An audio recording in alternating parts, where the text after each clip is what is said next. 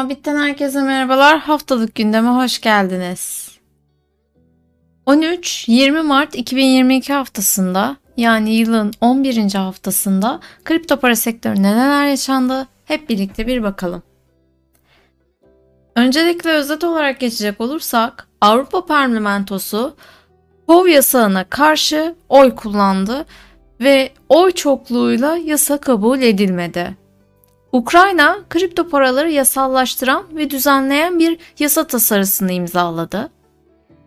TODEX'in CEO'su Fatih Özer, mağdurların şikayetlerini çekmesi üzerine zararlarını karşılayacağını açıkladı. Meta'nın CEO'su Zuckerberg, Instagram'ın NFT'leri entegre etmeye hazırlandığını açıkladı. Bored Ape Yacht Club'un token'ı ApeCoin piyasaya sürüldü.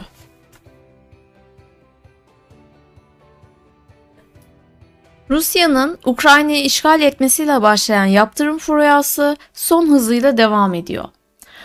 En son olarak da Amerika'nın bankacılık devleri Goldman Sachs ve JP Morgan Rusya'daki işlemlerini durdurduklarını açıkladı. Avrupa Parlamentosu geçtiğimiz günlerde çok önemli bir yasa tasarısını oyladı. Yasa tasarısında ise Proof of Work konsensusunu kullanan kripto paraların yasaklanıp yasaklanmaması ele alınıyordu. Proof of Work konsensusunun çok fazla enerji tükettiği ve çevreye zarar verdiği iddiasıyla yola çıkılan bu yasa tasarısı oy çokluğuyla reddedildi.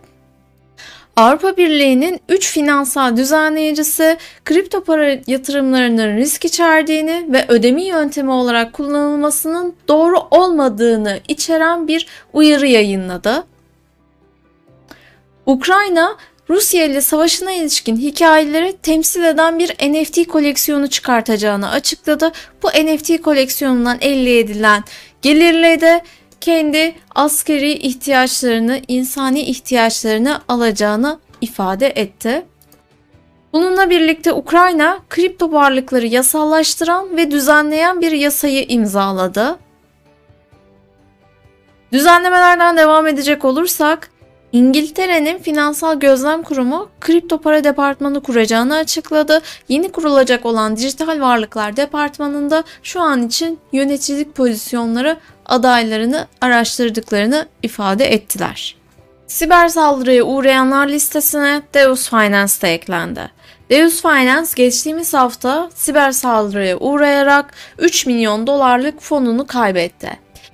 Deus Finance yetkilisi kullanıcıların çalınan fonlarının ekip payıyla geri ödeneceğini duyurdu. Ethereum'un yaratıcısı Vitalik Buterin dünyaca ünlü Time magazine bir röportaj verdi. Bununla birlikte Buterin derginin bu ayki kapağında yer almakta.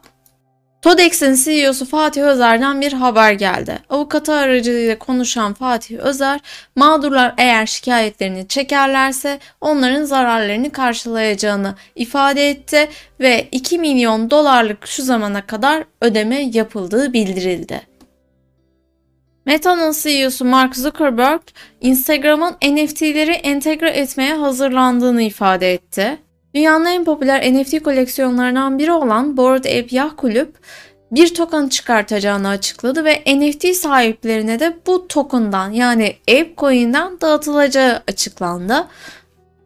Bankacılık devi HSBC, Metaverse dünyasında önemli bir isim olan The Sandbox ile bir ortaklık sağladığını açıkladı. Bu ortaklıkla birlikte Sandbox'ın Metaverse'ünde bir arazi alındığı da belirtiliyor. Haftalık bültenden bu kadar. Haftaya tekrar görüşmek üzere. İyi akşamlar.